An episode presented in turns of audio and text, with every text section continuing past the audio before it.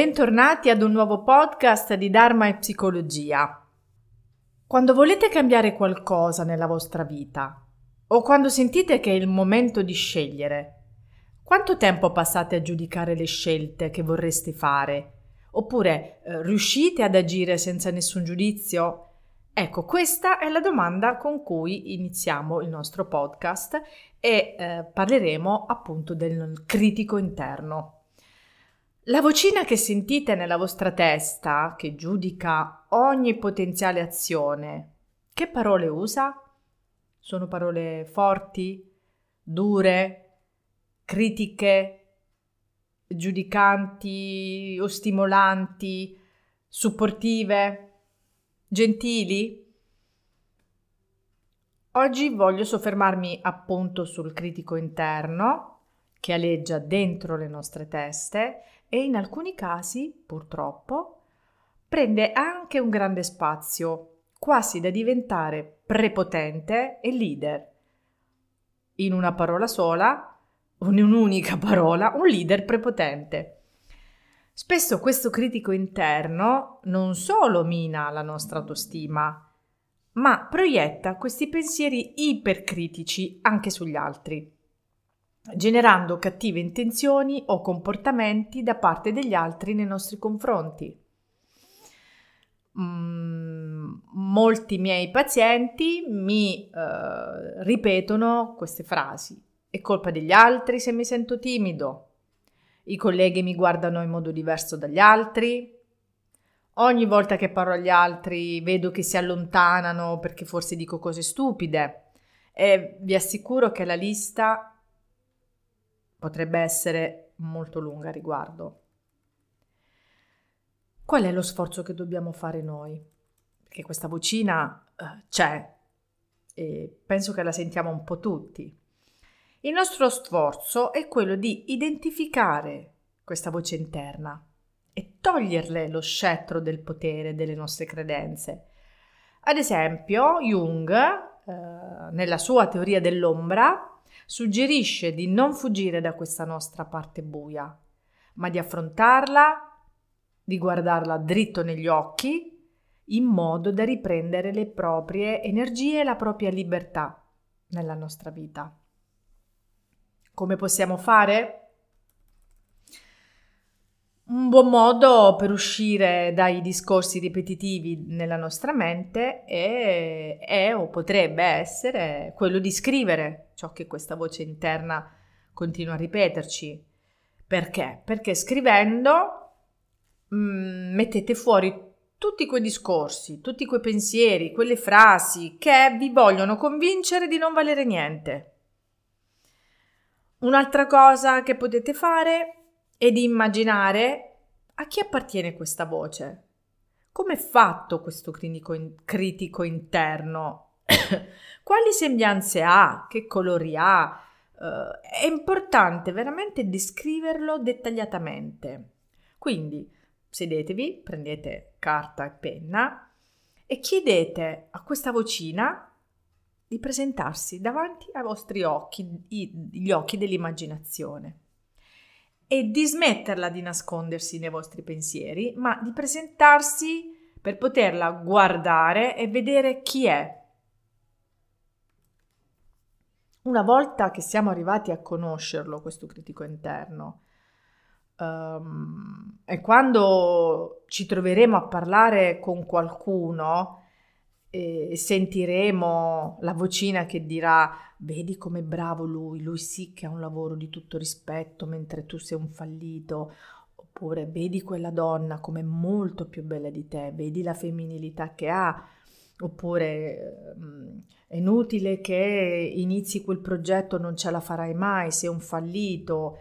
Quindi ogni volta che sentiremo queste voci, questa voce, sappiamo richiamare il nostro maestro interno per modificare questo pensiero distruttivo, perché abbiamo conosciuto il critico interno, abbiamo, lo abbiamo guardato in faccia, abbiamo capito chi è, abbiamo capito anche che gioco sta facendo e quindi deve smetterci di fare paura.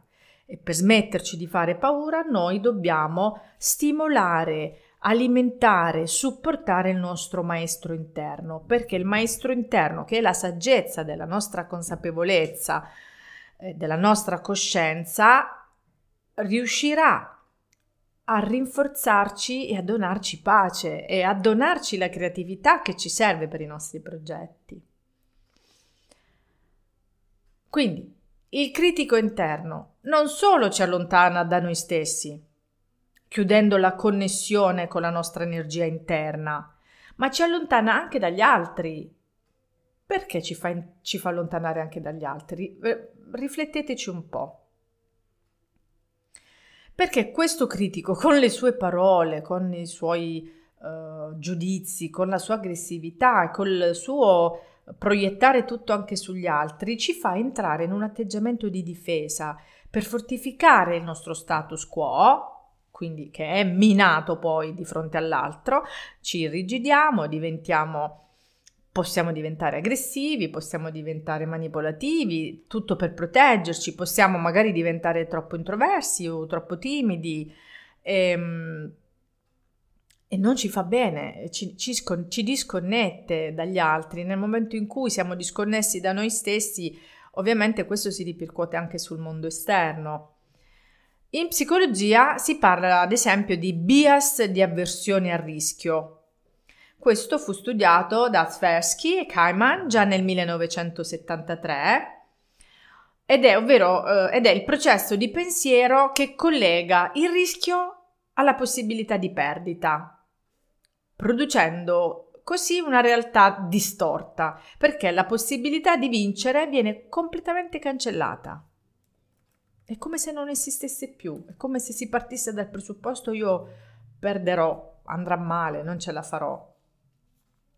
Cosa succede dal punto di vista um, neurologico? Perché noi siamo corpo e siamo mente, quindi nella nostra mente, nella nostra uh, energia psichica succede un tipo di movimento e allo stesso tempo anche nel corpo, perché l'una influenza l'altra. Quindi nel nostro corpo l'amigdala che eh, segnala il rischio di perdita d'insieme. Uh, quindi l'amigdala è lì come un allarme, segnala il rischio, si accende la lampadina rossa. E insieme all'insula, che è deputata al disgusto, ci allontanano dalle scelte, dai comportamenti considerati a rischio. Quindi, questo dal punto di vista neurologico. Dal punto di vista psicologico, quando si forma questo critico interno? Si forma verso la prima infanzia e si forma insieme, insieme ai sé primari, i quali nascono anche loro durante l'infanzia e nascono allo scopo di proteggere il bambino e salvaguardarne la sopravvivenza nell'ambiente in cui deve crescere. L'origine del critico interno risale al nostro passato, alla nostra relazione con i nostri genitori, a, alla, scuola che abbiamo frequentato, a, alla chiesa, se abbiamo frequentato dei gruppi parrocchiali. Quindi risale a quel periodo in cui eh, abbiamo iniziato a tessere e a connetterci agli altri, a creare relazioni rispetto all'altro. I genitori durante questo periodo ci insegnano a vivere, ci insegnano a rapportarci al mondo secondo la loro morale, e ovviamente secondo il loro punto di vista. Sì, c'è un punto di vista sociale, ma sappiamo che ce n'è anche uno di vista, un punto di vista personale, eh, familiare, culturale che ci portiamo dietro. Quindi eh, può capitare che il proprio figlio si muova in modo diverso, forse un po' troppo alternativo rispetto alla ideologia genitoriale, e in questo caso può succedere che il genitore rinforzi certe frasi per rieducare il figlio, uh, facendo così del suo meglio per, tra virgolette, aggiustare quello che secondo lui c'è di sbagliato nel bambino. Purtroppo lo ritrovo in tanti racconti dei pazienti che vengono da me, in tantissimi. Aggiungo che eh, non è necessario colpevolizzare nessuno perché ognuno fa eh, quello che riesce ed è anche in un percorso uh, di vita, quindi eh, abbiamo un percorso assegnato il quale si può modificare in base al nostro grado di consapevolezza. Ecco perché non esiste è colpa di, sono percorsi. Quindi questo discorso non lo faccio appunto perché mh, mm, voglio dire che è colpa dei nostri genitori, anzi, tutt'altro, io sono una fautrice della liberazione del senso di colpa dei nostri, dei nostri genitori, perché eh, mi ritrovo tantissime persone che attribuiscono le loro difficoltà alla, all'educazione dei genitori e quindi questa rabbia, questa, eh, questa colpa del, del, genitore non finisce mai ma prolunga poi un senso di vittimismo che non fa bene a, a nessuno.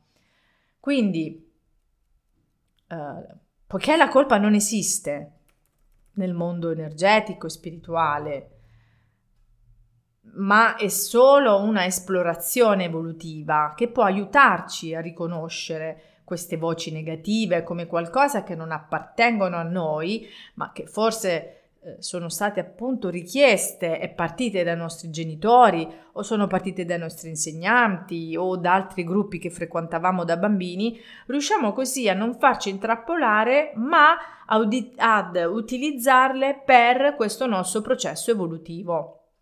E vi assicuro che i processi evolutivi, e trasformativi avvengono in questo modo, cioè ciò che nel nostro passato ci ha creato traumi, blocchi, eh, in realtà non è perché sono sfortunato, sono vittima, è colpa di, ma che perché fanno parte del nostro passaggio evolutivo, sono dei passaggi esperienziali e, e sono fondamentali per la nostra crescita. Se non avessimo avuto tutte le cose e tutte le esperienze vissute, sia le cosiddette negative che le cosiddette positive, non avremmo avuto esperienza di tante cose e non avremmo trasformato la nostra consapevolezza. Quindi, che cosa ci arriva purtroppo? Ci arriva che ci dobbiamo proteggere dalla vergogna di essere meno del mio amico del, di, di infanzia che è riuscito a laurearsi mentre io sto facendo un altro lavoro per me troppo umile. Eh, tipico, insomma, un esempio così, giusto per far capire come questo senso di competizione eh, che, che, genera vergogna poi eh, può essere sempre lì in attesa di, di, di, dire la sua e quindi questo confronto degli altri ehm, diventa così una, un'energia interna che ci critica prima che magari lo facciano anche degli amici o degli estranei o i nostri stessi genitori. Quindi diventa poi tutto questo movimento una, una cosa così nostra, ecco perché il critico interno o interiore, perché poi diventa veramente una voce nostra. E quindi per per capire perché avviene, possiamo domandarci ma perché? Perché questo critico interno fa questo? Che cosa vuole? Il compito del critico interno è per assurdo, anche se mm, magari non sembra, però è quello di risparmiarci dal dolore.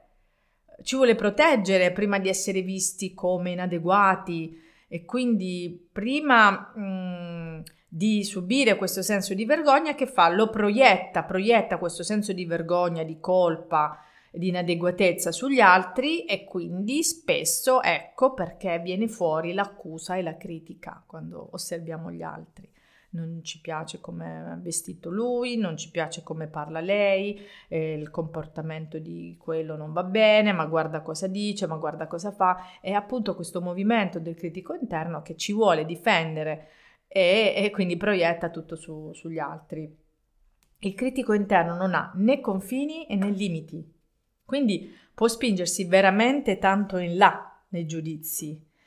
E può spingersi così tanto da bloccare la creatività, da bloccare le iniziative, le scelte, i cambiamenti, quindi um, il critico interno può arrivare a bloccare i nostri progetti di vita, Dobbiamo assolutamente riconoscerlo per fermarlo.